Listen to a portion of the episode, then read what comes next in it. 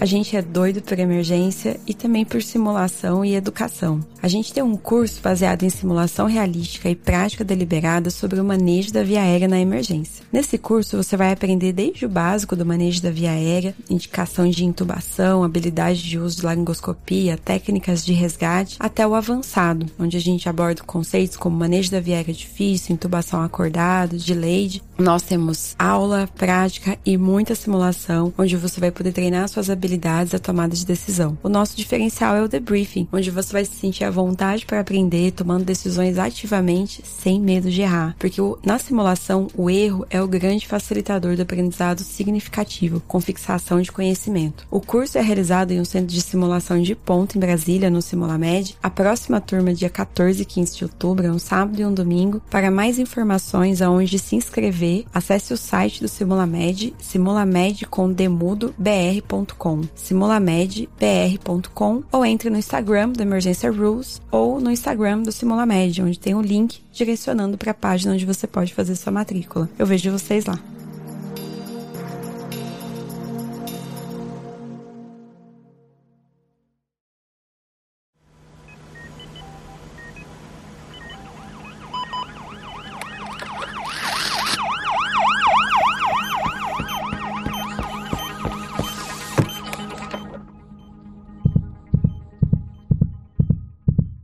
Emergência Rules Podcast. Doidos por emergência.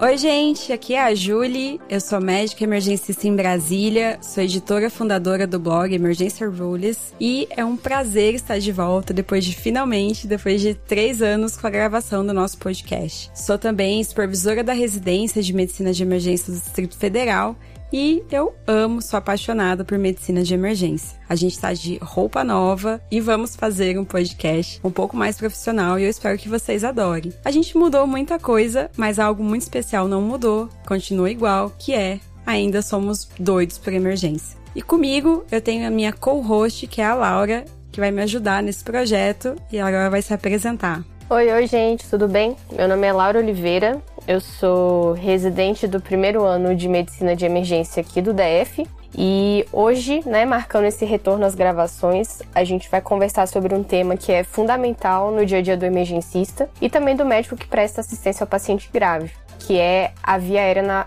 parada cardiorrespiratória. A gente vai conversar um pouquinho sobre as evidências atuais e como que elas influenciam no processo de tomada de decisão do emergencista. E para participar desse bate-papo com a gente, contamos com a presença do Dr. Felipe Augusto. E aí, Felipe? Oi, gente. Eu sou Felipe Augusto, sou médico emergencista aqui de Brasília também, formado na residência da Julie, minha ex-chefe, e tô aqui também para tentar contribuir um pouquinho com vocês nessa discussão de um tema que o emergencista é apaixonado, né? O emergencista é doido por via aérea, doido por reanimação, então tô aqui para tentar contribuir um pouquinho.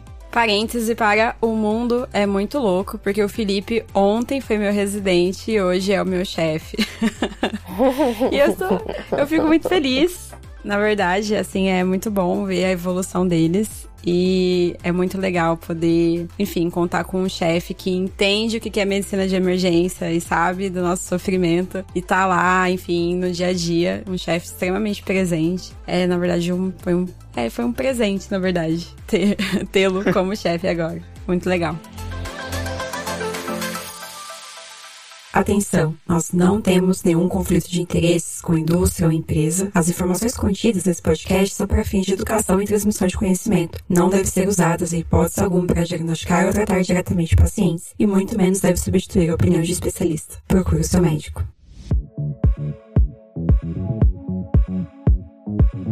Gente, para começar esse tema, que é um tema eu amo, tipo assim, é, só, é a junção das coisas que eu mais gosto de conversar, que é manejo da via aérea e parada cardiorrespiratória. Começar com esse tema, eu vou trago para vocês uma experiência, vamos dizer aqui fictícia, mas que vocês podem aí se identificar. Bom, eu tava de plantão no meu hospital e aí um dia fui chamada para atender um paciente para ajudar numa intercorrência que estava acontecendo na enfermaria do hospital. Fui lá correndo, quando, né, chama para intercorrência geralmente é parada cardíaca. A gente evita sair da sala vermelha, porque, enfim, a gente tem que estar tá lá para atender, receber os pacientes extremamente graves. Mas quando chama né? Geralmente, a gente, porque a gente para pra pensar, é ou parada cardíaca ou insuficiência respiratória. E aí eu fui correndo lá, subi na enfermaria. Quando eu cheguei lá, o que, que eu vi? Tinha um paciente sendo reanimado e legal. Então, assim, já a parte mais importante de reconhecer uma parada cardíaca e começar a massagem, massagem cardíaca já estava acontecendo, então excelente. O carrinho de parada estava do lado do paciente. O carrinho de parada estava ligado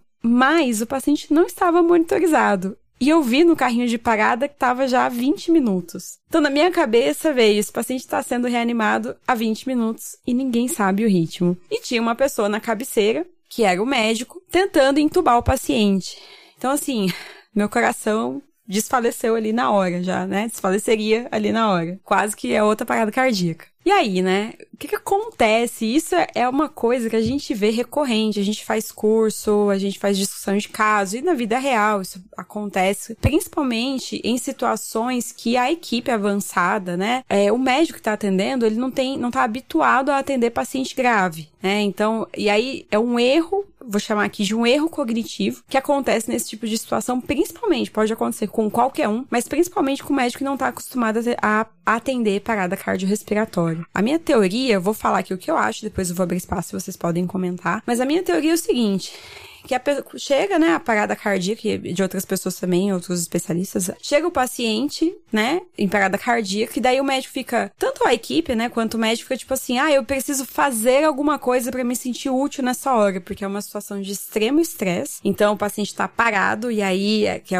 a emergência mais grave que, que existe, né? Então eu tenho que fazer alguma coisa, senão esse cara vai morrer. Então já tá morto, não vai, não vai ter chance dele sobreviver. Então essa necessidade de desviar o foco, essa necessidade de sentir essa urgência de fazer algo leva a pessoa a querer fazer algo, alguma habilidade manual e aí entra para intubação. Parece que assim grudou na cabeça, né? Também não sei, pode também fazer parte do ABCDS, foco no ABCDE que sempre vem, né? E aí a pessoa vem e aí quer intubar. E aí isso é muito perigoso nessa situação. Porque você acaba, qual é o problema de ir direto para a intubação desse paciente? Então você imagina aquele caso que eu contei, né, de um paciente que está 20 minutos sendo reanimado, está recebendo massagem cardíaca, tá, vai conseguir uma viária definitiva, mas 20 minutos sem reconhecer o ritmo e sem dar o choque, que é o que realmente faz diferença no desfecho neurológico desse paciente. O que, que vocês acham sobre? Nossa, você estava contando a história e eu já estava aqui, né, apreensivo já, né? Acho que todo emergencista, todo mundo que trabalha com emergência, de alguma forma já passou por isso, né? Acho que quando você tá, pelo menos eu, quando tô trabalhando fora da minha equipe, esse já é o racional que eu já encaro quando me acionam pra, pra ir pra uma, pra uma parada cardíaca, né? É de que tá todo mundo ali focado, esperando a intubação e que ninguém se preocupou em ver o ritmo, né? Então é algo que já, já afligiu meu coração. Eu falei assim: ela vai chegar lá, esse paciente não vai estar monitorizado, não vai ter talvez nem compressão, e eles estão esperando ela chegar para entubar. Porque é, é, é, justamente isso, né? Esse viés cognitivo que as pessoas têm de que, sei lá, o, o recurso tecnológico, a intubação, né? Colocar aquele famoso famigerado plástico dentro da garganta do paciente é o que vai resolver tudo ali, né? Então, se, se o líder não tá muito bem habituado a trabalhar, né, com parada cardíaca, ou se a equipe não tá bem habituada a isso, né, é o que espera, né, a equipe tá toda parada esperando esse momento. E se você não toma essa atitude, às vezes você acaba tomando essa atitude por conta da pressão da equipe, né? Porque elas te olham com a cara de tipo assim: peraí, você não vai fazer o papel do médico? E aí você fica, calma, então peraí, vou entubar aqui rapidinho só pra acalmar o coração, né? De todo mundo aqui. Os corações que ainda batem, né? Mas.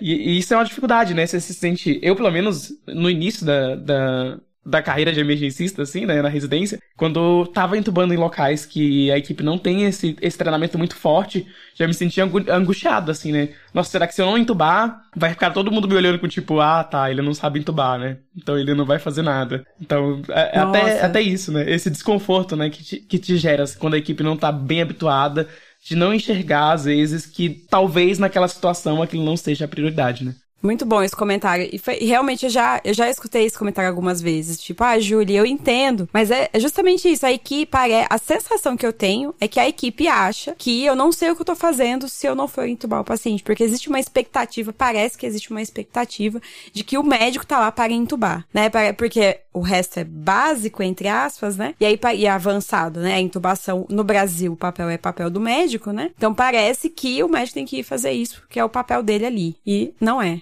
né? Especialmente na, em, quando a gente está falando em não emergencistas, né? Porque quando a gente está trabalhando com enfermeiros, técnicos, fisioterapeutas, emergencistas, isso é algo habitual da vida deles, né? Mas quando você tá igual como nesse cenário, né, indo para enfermaria ou trabalhando com equipes novas que são novas na emergência, né, e não tem uma formação específica, isso acaba sendo uma pressão muito forte deles, né?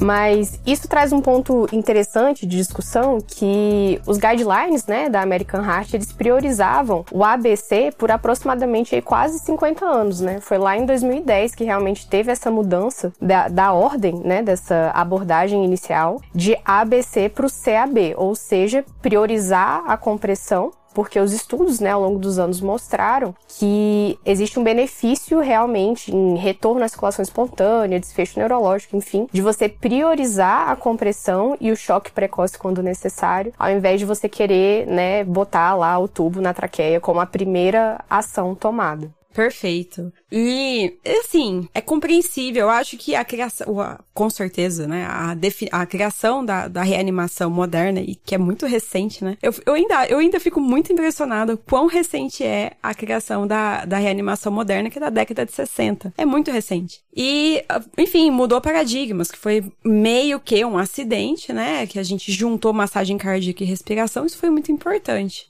E faz sentido a gente entender que sem oxigênio o corpo tá em risco. Só que na parada cardíaca já tá parado, né? E aí se não adianta ter o oxigênio se você não tem a circulação. Não adianta ter o oxigênio e a circulação se você não tratar a causa daquela parada cardíaca, principalmente se for tratável, principalmente se for ritmo chocável que a gente tem um tratamento, que é tão legal. É tão legal chocar o paciente. Eu assim, eu não vejo a hora de chegar as pazinhas que cola e aí você, eu chamo de de pazinha que cola, porque eu sou uma pessoa muito simples. Eu não vejo a hora de chegar as pazinhas que colam. E acho, ok, vai ser importante, vai facilitar cognitivamente para a equipe, enfim. Mas eu amo dar choque no paciente. Eu acho que é uma das, um dos momentos que eu me sinto. Eu me sinto mais médica dando choque no paciente do que entubando. Não, é legal entubar, ok. Eu amo também entubar. Mas, num contexto de uma parada cardíaca, eu fico assim, hoje na minha cabeça, é, eu não vou falar assim, não vou julgar as pessoas e falar, ai, você é um péssimo médico se você fizer isso. Não é isso. O que a gente tá falando aqui é de erro cognitivo que acontece nessa situação. E o que a gente tem que saber é entender por que, que esses erros acontecem e como lidar e passar por cima deles, assim, né? E a gente conseguir realinhar a nossa forma de pensar nessa situação. Quando a gente faz isso todo dia, ah, eu trabalho no hospital de alto volume, eu tenho muita gente, muito médico, muito residente, equipe extremamente treinada, enfermagem, a fisioterapia. Então, assim, né, a gente já é, faz todo dia isso, é muito bem treinado. Situações, lugares onde você não tem tanta, né, expertise, não tem tanto volume de paciente, isso demora um pouco mais, exige um pouco mais de esforço nessa forma de você pensar.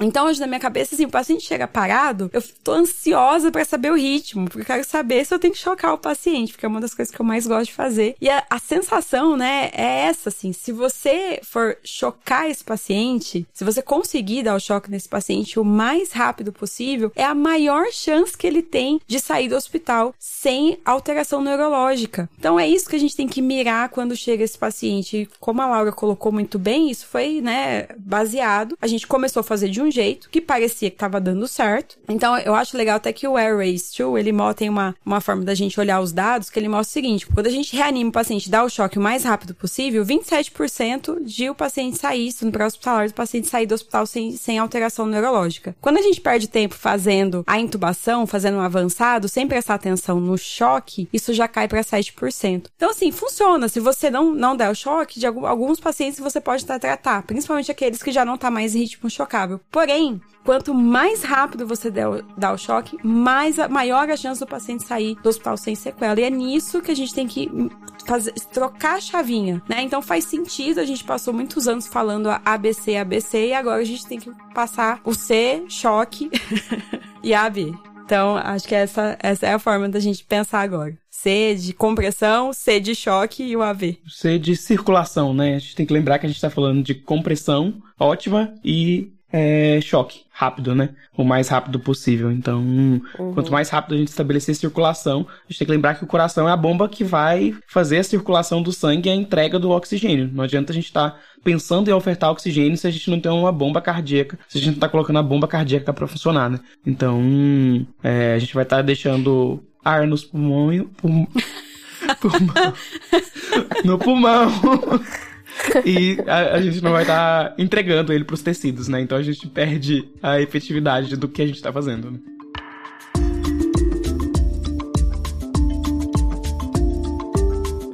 Só frisando um outro ponto sobre isso que a gente estava falando é que, apesar da via aérea ter caído aí uma posição, né? Quando a gente fala no ABC para o CAB, isso não quer dizer que ela deixou de ser importante, né? Muito pelo contrário, porque a gente sabe que durante a PCR no paciente que não está sendo ventilado, ele vai evoluir com hipoxemia, hipercapnia, com acidose e todos esses componentes também, né, vão prejudicar ou até impedir que esse paciente tenha retorno à circulação espontânea. Então, é importante a gente frisar como que deve ser feita essa abordagem à via aérea, mas sempre lembrando, né, sempre com isso martelado martelando na cabeça que o mais importante é compressão efetiva e choque quando indicado. Muito Sim, bem. A gente tem que lembrar que, como emergencista, né, o, o ponto é, principal, né, pedra angular, é que a gente vai sempre individualizar a nossa conduta, né? É, a via aérea, ela pode subir de prioridade a depender da causa da parada do paciente, né? Se a gente identificou essa causa, o paciente que chegou por um ovácio, uma obstrução de via aérea por um corpo estranho,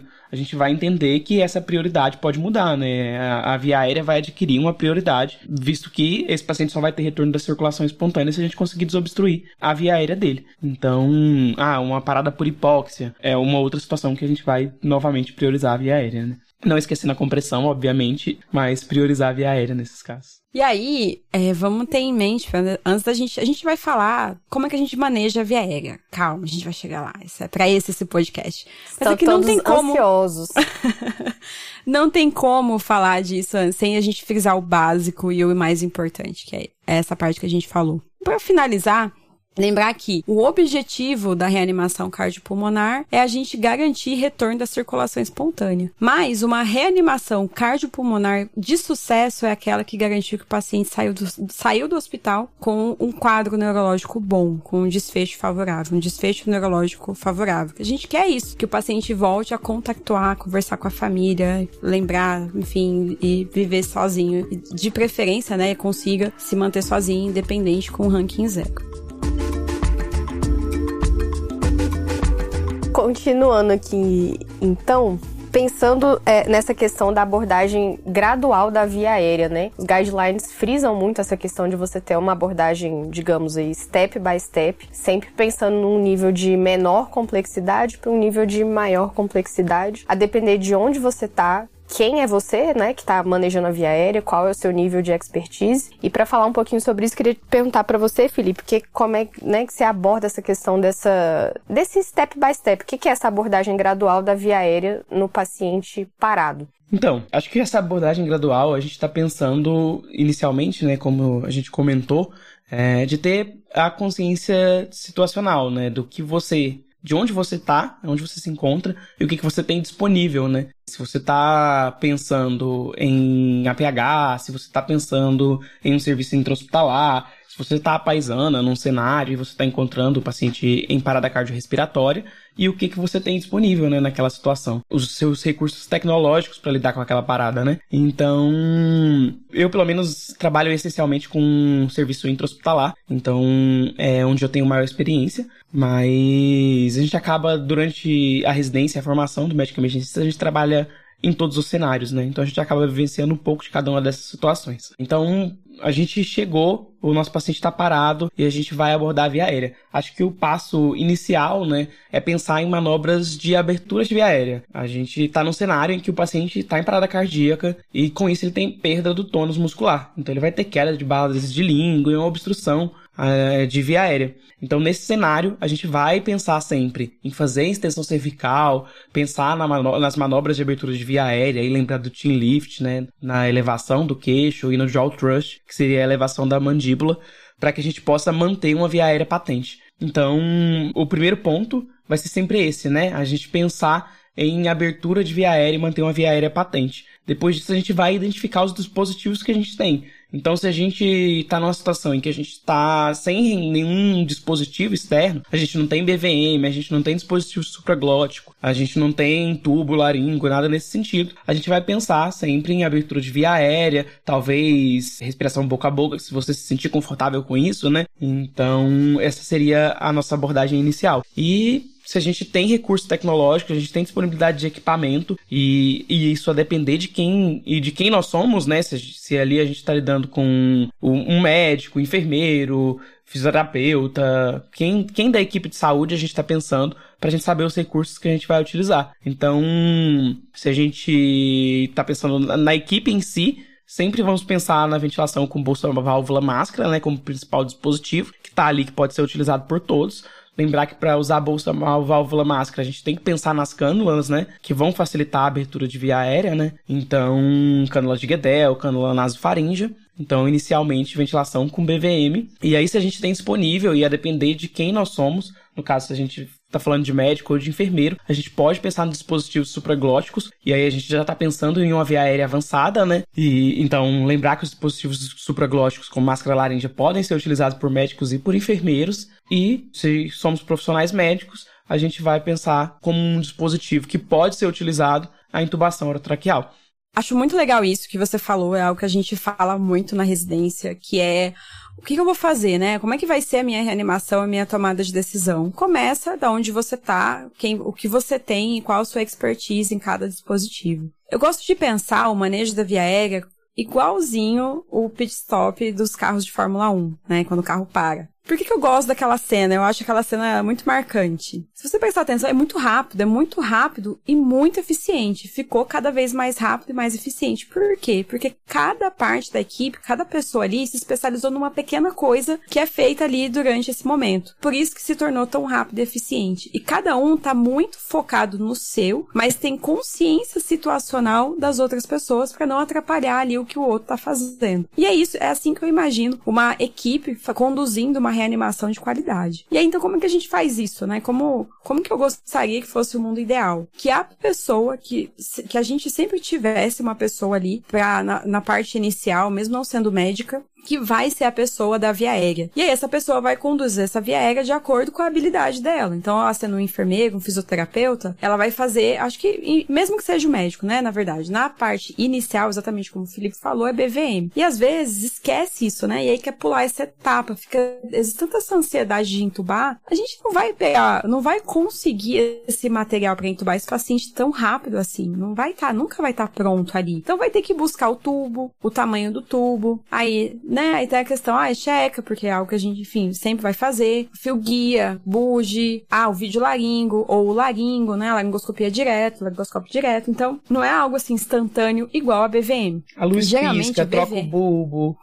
Exatamente. E aí, a BVM, ela tá ali em cima, fica lá no leito de parada. A gente tem que ter um leito de reanimação, tá? Na, na nossa sala vermelha. O ambu tá ali disponível em cima do leito de parada, é só você pegar. E aí, o que você tem que tá na, tem que lembrar é de pegar os dispositivos acessórios. E aí o que eu quero dizer é que nessa, na organização da equipe, né, quando a gente define isso, tá bem organizado, uma pessoa vai ficar responsável, uma a duas pessoas, de preferência duas pessoas, dependendo do tamanho da sua equipe, vão ficar responsáveis pela via aérea do paciente. Isso não quer dizer que a gente não vai fazer o resto, quer dizer que quando eu, como líder, né, que o paciente chega, se eu tiver na liderança, eu tô tranquila com a via aérea, porque tem alguém lá resolvendo isso enquanto eu tô aqui, ó, cadê o ritmo para ver se vai chocar? Se eu tô no desfibrilador desfibrilador, o meu papel é, é monitorar o paciente, porque eu sei que tem alguém na via aérea, tem alguém massageando e tem um líder. Então, quando você consegue dividir essa equipe a equipe tá bem ciente do trabalho dela, dela. Então, porque se a pessoa da via aérea ficar pensando lá no desfibrilador, no choque, não funciona. Então, ela tem que realmente focar ali na parte dela. Eu acho que se você consegue definir bem essas etapas, aí sim você consegue trabalhar bem essa via aérea e ela passa a ser, ela passa a te ajudar ao invés de ser uma distração. Porque daí o líder tá ali focado, né, no qual é o ritmo da reanimação, tem alguém massageando, alguém monitorando o paciente, o líder ali esperando para saber qual é o ritmo e alguém conduzindo a via aérea. E aí essa etapa inicial da via aérea é ventilar e ofertar oxigênio. Como é que a gente ventila e oferta oxigênio? É BVM, AMBU, né? Bolsa, válvula, máscara. E lembrar dos dispositivos acessórios, né? De abertura de via aérea. E aí, nesse momento, o manejo da via... As pessoas acham que BVM, né? Usar o AMBU. Eu tenho essa impressão que as pessoas subestimam muito essa habilidade. Acho que é a... Ah, não, né? AMBU usa aí, tipo, não dá muita atenção. Mas o AMBU, nessa situação, a pessoa que tá ali na via aérea, ela pode dar informações importantíssimas pro líder. Se ela tiver intencionada nisso ela estiver focada nisso. O meu trabalho é ventilação, porque tem alguém liderando, tem alguém pegando a medicação, preparando a medicação, acesso, tem alguém mais importante monitorizando para checar o ritmo e cuidar do desfibrilador. Então eu tô focado, meu trabalho, ó, não é isso aí, meu trabalho é esse aqui, sem atrapalhar a massagem e os outros, sem atrapalhar o choque, é isso. E aí o que, que eu vou fazer? Lembrar de conectar o oxigênio na BVM, porque esquece, gente. Acontece. Se não tiver ali, esquece. Então, lembrar é isso. Primeira coisa que eu vou fazer então, tô na via aérea. Qual que é o meu papel? Ventilar e ofertar oxigênio. Pegar o ambu, conectar na, no oxigênio, fonte 100% de preferência. Lembrar de pedir ou pegar a Guedel, né? Se não tiver mais alguém para te ajudar, já pegar a Guedel, passar a Guedel. Se tiver nasofaringe, o paciente não tiver contraindicação, ou você pode esperar. E aí nessa hora você vai olhar a boca do paciente. E aí você já começa a ter informação se ele tem comida, secreção, se você tiver ali pronto para aspirar, você já aspira. Se não tiver, passa a Guedel, põe a BVM, abre, faz o Jaw Trust e aí alguém te ajuda a ventilar de preferência. Se tiver duas pessoas é o ideal. E nesse momento vocês já se comunicam para fazer a aspiração. E aí, se você vê arroz, pedaço de carne, você já tem que avisar o líder que pode ter ali uma suspeita de ovácea. E aí você vai prestar atenção na bolsa quando você estiver ventilando esse paciente, que essa é uma informação extremamente importante. A hora que você estiver apertando a bolsa, você vai prestar atenção se você sente resistência ou não. A melhor forma de você avaliar isso com qualidade é uma pessoa, né, com as duas mãos, acoplando a máscara da BVM no rosto do paciente, fazendo o jaw trust, e outra pessoa ambusando. E aí, quando ela ambusar, quando ela apertar a BVM, ela vai sentir se isso, né, se tem resistência ou não, porque se tiver resistência, ou a Guedel tá mal posicionada, ou pode ter um corpo estranho. E aí, essa informação é importantíssima pro líder, porque daí ele já viu o ritmo. Ah, é um ritmo não chocável. O paciente chegou em ritmo não chocável, às vezes até pode ser chocável, mas chegou em ritmo não chocável, e aí você vai falar, olha, tem resistência aqui na bolsa, líder, né? Será que não é um corpo estranho? Aí a via aérea passa a ser o quê? Passa a ser uma prioridade, porque daí eu preciso resolver isso, né? Então, olha quanta informação eu vou ter ali nesse momento, mas eu só vou ter essas informações se eu estiver prestando atenção. Então, mesmo o manejo básico da via aérea é uma habilidade complexa que exige intencionalidade e a pessoa tem que realmente prestar atenção e tem que ser treinada nisso. Aí, uma dúvida prática, então, sobre BVM, porque além dessa questão da resistência, né, na bolsa, na pessoa que está ali ventilando, como que na prática eu tenho essa confirmação de que eu realmente estou ventilando meu paciente? O que, que eu tenho que buscar ali, o que, que eu tenho que me atentar, além dessa questão da resistência na, na bolsa, para eu falar, não, eu estou realmente ventilando meu paciente? Perfeito, Laura. Lembrar que a resistência na bolsa não é, não é só corpo estranho, tá? Pode ser corpo estranho. Pode ser mau posicionamento da Guedel, às vezes a língua tá caída. Pode ser também pneumotórax, ou pode ser uma doença pulmonar grave, uma asma, tudo que tiver pressão ali na via aérea, né? Mas lembrar são as principais causas que tem que pensar. O que você tem que prestar atenção para depois conseguir fazer esse diagnóstico. E como é que eu sei, né, se tá ventilando, se o ar tá entrando e saindo? Cara, se eu tiver capnografia, de, né, se eu tiver, se eu conseguir fazer, é, ter a curva de capnografia para avaliar isso, perfeição. Eu posso prestar atenção também se o tórax está expandindo e se a, se a máscara está bem acoplada, se não está vazando. Mas o que eu vou conseguir ficar tranquila e dá para colocar, viu? Dá para colocar o capnógrafo, que a gente conecta no monitor, que é o que faz a curva, que é o quantitativo, ele você consegue acoplar ele entre a máscara e a bolsa da BVM. E aí ele vai, se o ar entrar e sair, quando ele sai, ele carrega o CO2. e aí faz a curva. Ou seja, o ar está entrando no pulmão do paciente, você está ventilando o paciente. Então, isso te dá uma informação, você fica até tranquilo. Olha, 15 minutos aqui eu não preciso intubar esse paciente, porque ele está recebendo oxigênio. Ah, daí vai claro, a gente vai reavaliar, ver a causa, talvez até tenha que ser intubado ou uma viária avançada, mas eu já consigo ter essa informação.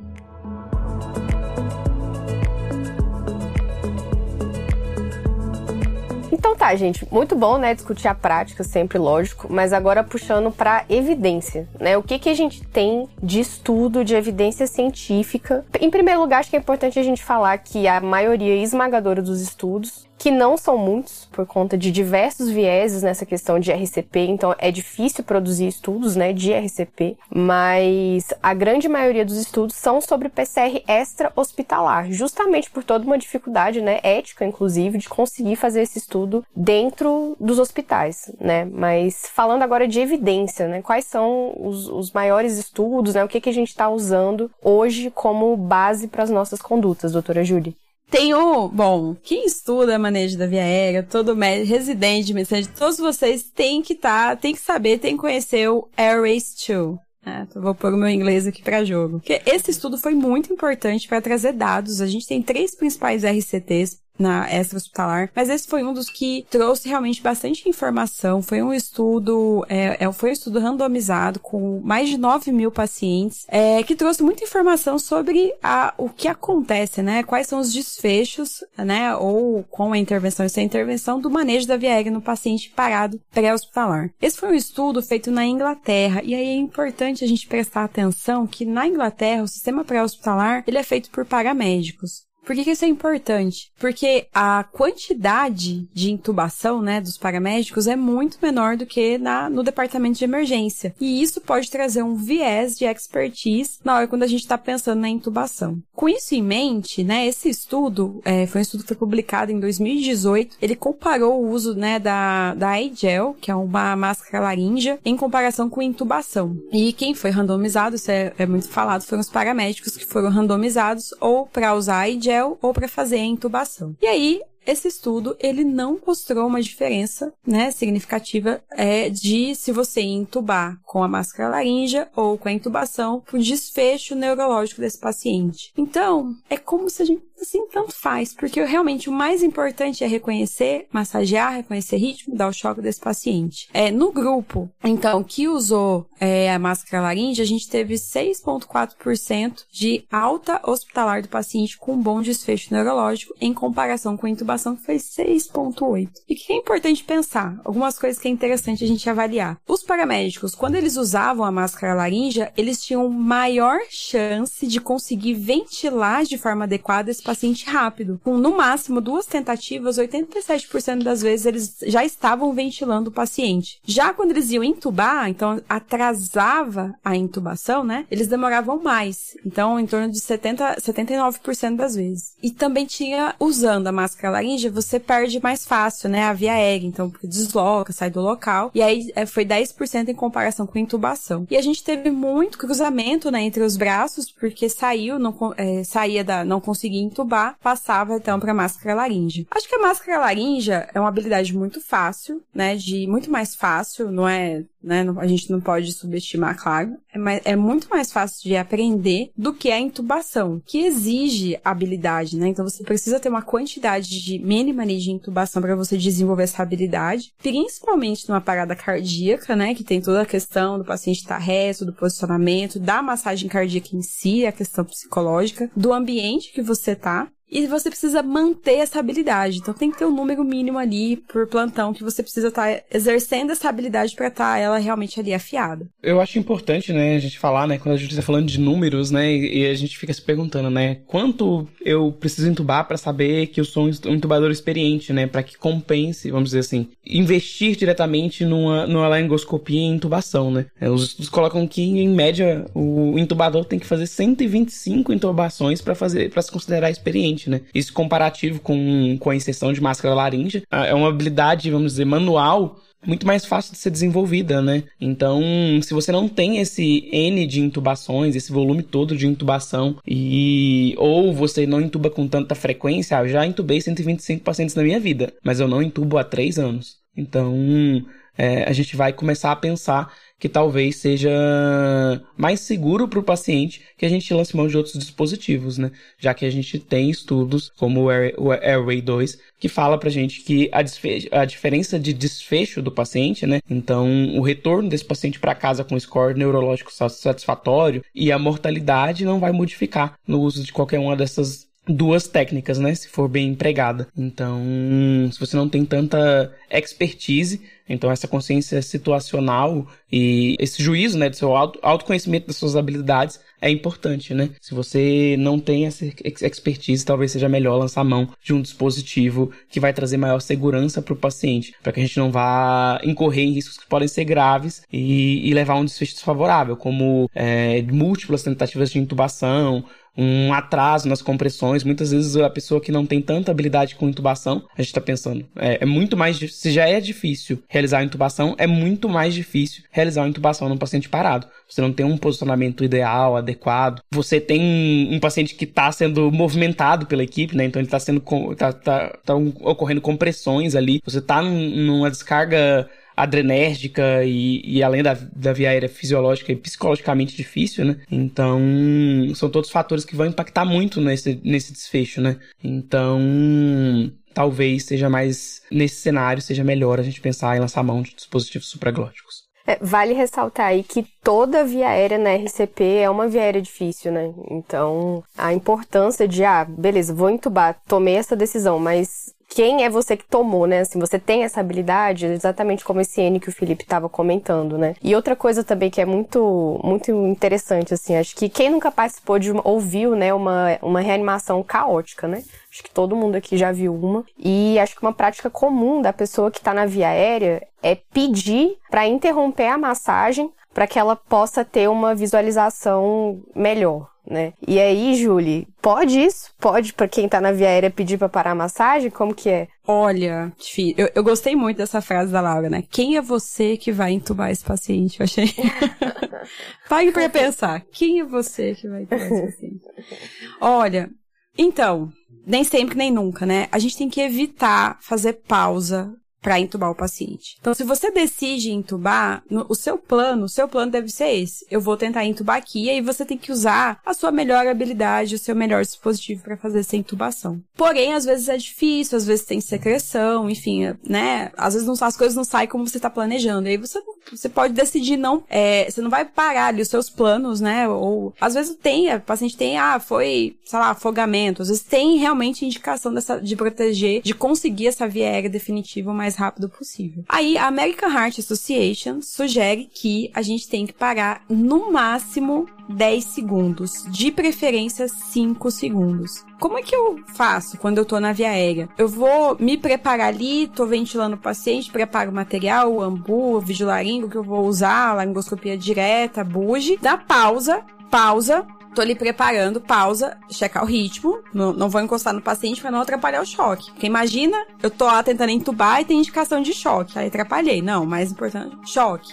Ritmo não, eu tô olhando o monitor junto com o líder, ritmo não chocável, aí eu vou. Aí eu entro, aproveito aquela pausa ali e tento ir o mais rápido possível. Ou é uma parada que já é ritmo não chocável, né? Então você já tá ali no, no meio dessa, dessa reanimação, você aproveita, você começa um pouco antes e aproveita esse, a pausa para você conseguir uma boa visualização para entubar. Então, se for possível usar a pausa sem atrapalhar, né, a checagem do ritmo e o choque, excelente. Se não der certo e você precisar, tá ali, tá quase, eu tô conseguindo ver, mas a massagem tá realmente atrapalhando pela movimentação, pode pausar no máximo 10 segundos, de preferência 5 segundos. Então é 5, você vai você vai pausar ali ó, só na hora que você estiver passando o buge ou o tubo e o fio guia.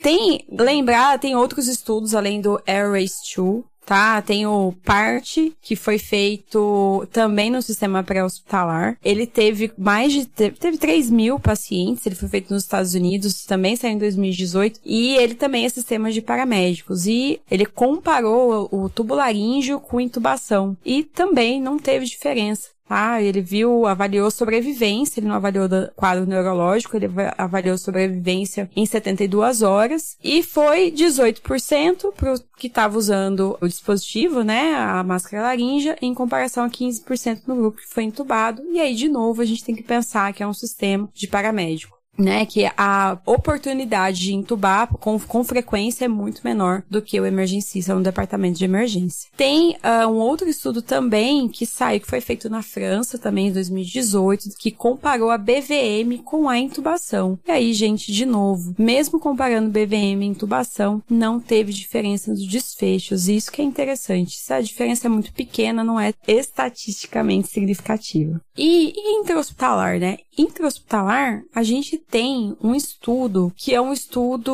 observacional, que esse dado eu acho aqui muito interessante. Que nos primeiros 15, dentro do hospital, paciente dentro do hospital, nos primeiros 15 minutos de reanimação, eu ventilar esse paciente com BVM ou intubar esse paciente não faz diferença no desfecho. Na verdade, teve um grupo de pacientes que foi intubado e eu tive uma piora de 32% no desfecho desse paciente então de sobrevida. Nos pacientes com ritmo chocável, que foram né, entubados, tiveram um desfecho 32% pior, uma sobrevida 32% menor. Então, é muito claro, assim, que a gente distrair, né, perder tempo do que é importante faltou nesses estudos a gente saber justamente isso, né? Ah, quando eu identifiquei o ritmo, a reanimação, se deu choque, comparar essas coisas pra gente ter certeza absoluta. Mas o que mostra é isso, assim, nos primeiros 15 minutos de uma reanimação, o que vai mais ter impacto, né, no desfecho desse paciente é a qualidade da reanimação e o choque precoce quando tiver indicado. A gente tem um Airways 3, que está, o Airways 3, que está em, em desenvolvimento, que é avaliando, fazendo, é um RCT, que está comparando, então, intubação e BVM nesses pacientes em parada cardíaca intra-hospitalar. E tem o HEART também, que vai sair aí em breve. Então, a gente vai ter mais dados da parada cardíaca, do manejo da via aérea na parada cardíaca intra-hospitalar. Enquanto isso, como é que vocês, depois de toda essa discussão, estão pensando? Chegou seu médico, chegou paciente, eu estou na via aérea, tem outro médico líder, tem uma pessoa ou médico que tá na, no desfibrilador, na medicação, tem o fisioterapeuta, você é o médico da reanimação. Como vocês dois estão pensando aí no manejo da VR desse paciente? Acho que é isso, né? A gente chegou no paciente parado, acho que como, na posição de único médico, né? A gente não pode jamais incorrer no erro de, de ir de cara para via aérea, né? De que a gente seja como único médico e na maioria das vezes, líder de uma reanimação, que a gente vá pra, pra via aérea. Quando a gente tá fazendo isso, a gente tá perdendo o foco de todo o resto da reanimação, né? Então, acho que a gente chegou nessa abordagem. A gente vai primeiro setar nossa equipe, tentar organizar. Idealmente, né, o emergencista já tem essa organização de equipe fixada, né? Então a gente já tem ali um quadro de, de que membro da equipe vai desenvolver cada função. Mas esses primeiros dois minutos de parada são de extrema importância para que a gente consiga uma forma de fiscalizar e organizar que cada um da equipe está desenvolvendo bem o seu papel, né? Então, é, garantir que as compressões estão sendo efetivas, que elas estão sendo realizadas, que nosso paciente está monitorizado, que a gente conseguiu ver o ritmo e que a gente sabe qual é a conduta mais importante naquele momento, né? Se vai ser choque, se vai ser a partir de então progredir realização de adrenalina, se a gente está fazendo pensando no ritmo não chocável, ou uma abordagem de via aérea com base nas informações, como a Julie falou, né? Do que, que a pessoa que está na via aérea conseguiu transmitir pra gente, do que, que ela está encontrando ali. Então, a partir desse ponto, como médico único naquela. Se você está falando como único médico, você vai conseguir elencar a sua prioridade. Se você vai ali agora assumir a via aérea, se seus materiais já estão prontos para que você assuma a via aérea, ou se é, a gente está num ritmo chocável, eu vou orientar minha equipe, não, pega a minha máscara laringe, a gente vai fazer a passagem, e aí, a depender da situação, se o seu enfermeiro tem essa expertise, vou designar essa função para ele, para que eu possa continuar acompanhando o que mais tem de prioridade dentro daquele cenário, né? Felipe, você é o médico que está na via aérea. Tá no terceiro ciclo agora, ritmo não chocável, tá com Guedel BVM. Você decidiu que é uma viária avançada. Máscara laríngea ou intubação? Máscara laríngea ou intubação. Eu acho que quando você me fala isso, eu quero olhar para esse monitor. Identifiquei o ritmo. É um ritmo chocável. Máscara laríngea seria meu primeiro racional. Acho que a gente consegue focar no que importa e com isso a gente teve uma boa ventilação, compressão, choque o paciente teve retorno da circulação espontânea. Nesse momento, a gente vai otimizar o nosso paciente para fazer uma intubação numa condição melhor e mais adequada. É, se eu identifico que aquele dispositivo não está sendo eficiente em fornecer oxigênio para o paciente. Então, se a minha capnografia está ruim, se eu identifico que está com muita resistência, se tem secreção em via aérea e eu acredito que aquilo pode estar atrapalhando minha ventilação, ou se eu estou falando de um ritmo não chocável, a intubação passa a ser uma prioridade para mim. Então, nesse cenário, eu vou para a laringoscopia e intubação do paciente. Acho que muito interessante dessa discussão também é o guideline da RAI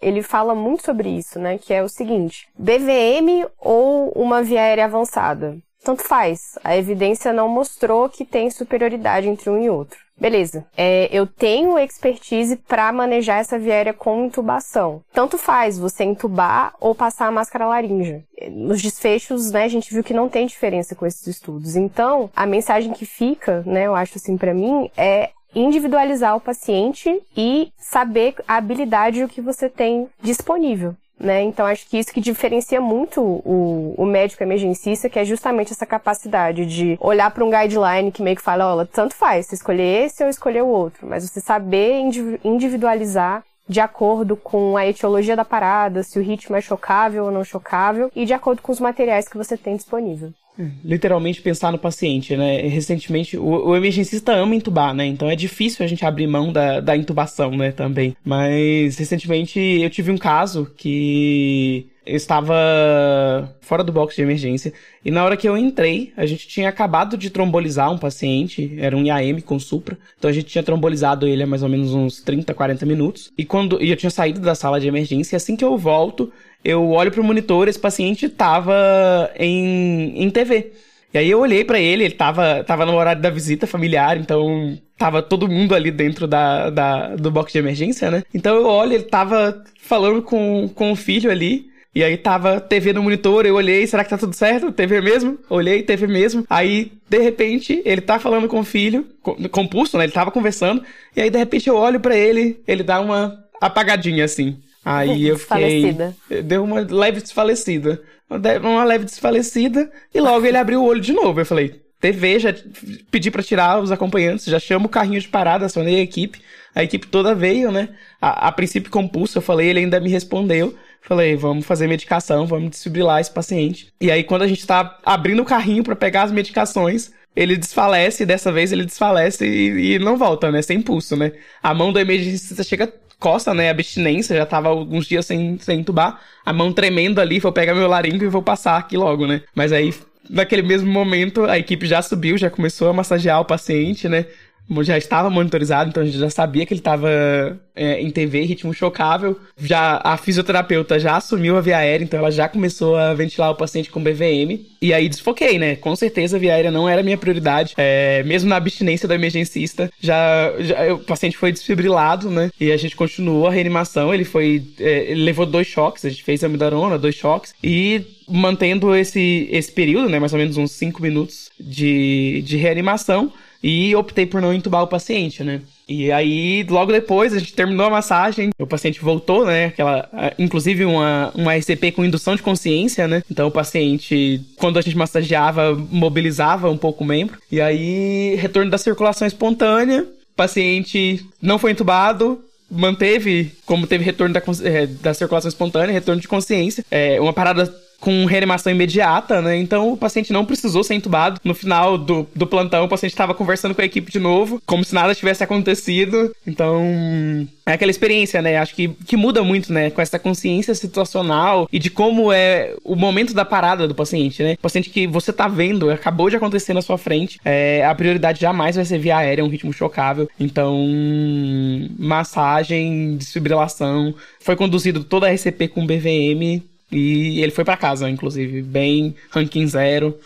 Um adendo sobre esse caso, né? Eu tive a sorte de estar no box de emergência também no dia seguinte desse acontecimento. E aí a gente estava passando a visita, né, do box com outro médico, enfim. E aí quando a gente passou o caso, que era um paciente, né, pós-IAM, que foi trombolizado, que parou e etc. Aí o, o médico olhou assim pro paciente e ficou, uai, mas ele não foi entubado? E ficou com uma cara assim. Então, como existe essa cultura, né? Do tipo assim, paciente parado é igual intubação, não tem como não intubar. E ele ficou assim, gente, mas como assim não intubou o paciente? Muito boa. E toda a equipe, né? Eu acho que o que a gente. É uma coisa que eu sempre falo, né? Acho que uma parte importante de ser emergencista é que você favoreça o aprendizado, né? Acho que você ter o conhecimento e não compartilhar ele com a equipe, você tá incorrendo em erro tanto na condução do seu paciente, dos pacientes futuros, né? Quanto no crescimento da equipe, né? Do que você vai fornecer de, de qualidade, de de cuidado para o seu paciente, né? Nesse caso, logo agora que a gente vivenciando a vida de staff, né? A gente tinha trombolizado o paciente, a gente tinha discutido sobre arritmias de reperfusão, né? E tinha discutido sobre a possibilidade de parada e afins. E a equipe toda ficou acompanhando essa discussão, né? E logo depois que a gente terminou, quando eu optei por não, por não entubar, todo mundo ficou me olhando assim: é, será que ele enlouqueceu? O que, que ele tá fazendo, né? Ele não vai entubar mesmo? Ele vai conduzir tudo assim? E aí depois o paciente voltou e todo mundo ficou tipo assim, tá, por que, que você não entubou, né? Aí a gente pegou e foi discutir o caso, explicar por que, que, que, que a escolha foi tomada, né? Dentro desse cenário, né? E, e isso foi muito, muito interessante, né? Porque depois desse evento, as pessoas começaram a criar essa cultura de, tipo, de questionar, né? Se, se realmente seria a melhor coisa, mesmo que, que é uma, uma, equipe extremamente treinada e capacitada, como é a equipe que eu trabalho, né? É, na maior parte do tempo. Eles ainda ficaram ainda mais conscientes de, um, de uma coisa diferente que não é tão corriqueira né, na nossa realidade. Normalmente a gente já pega paciente que ou ele chega parado, ou ele já tem um tempo de parada. Isso não é uma, uma realidade, né?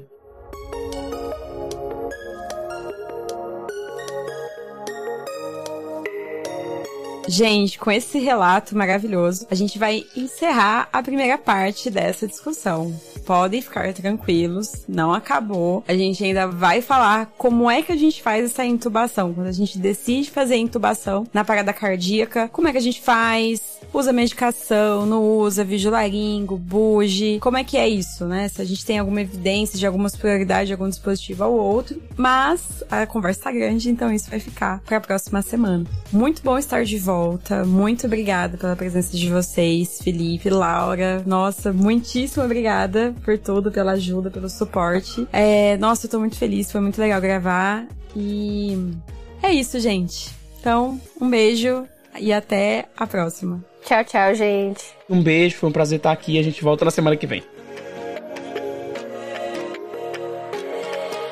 Então é isso, pessoal. Espero que vocês tenham gostado. Compartilhe com seus colegas, deem cinco estrelas, sigam a gente no seu agregador de podcast favorito, siga nossa página, o nosso blog, o emergenciarules.com.br, siga a gente no Instagram, a gente vai fazer um post para cada episódio. Coloque lá o que você achou, o seu feedback, o que você acha que a gente poderia falar mais sobre. Se você tem conhece algum artigo, algum trabalho diferente sobre o que a gente falou, enfim, somos abertos a feedbacks e conselhos. E eu vejo vocês na próxima. Um grande abraço e até mais.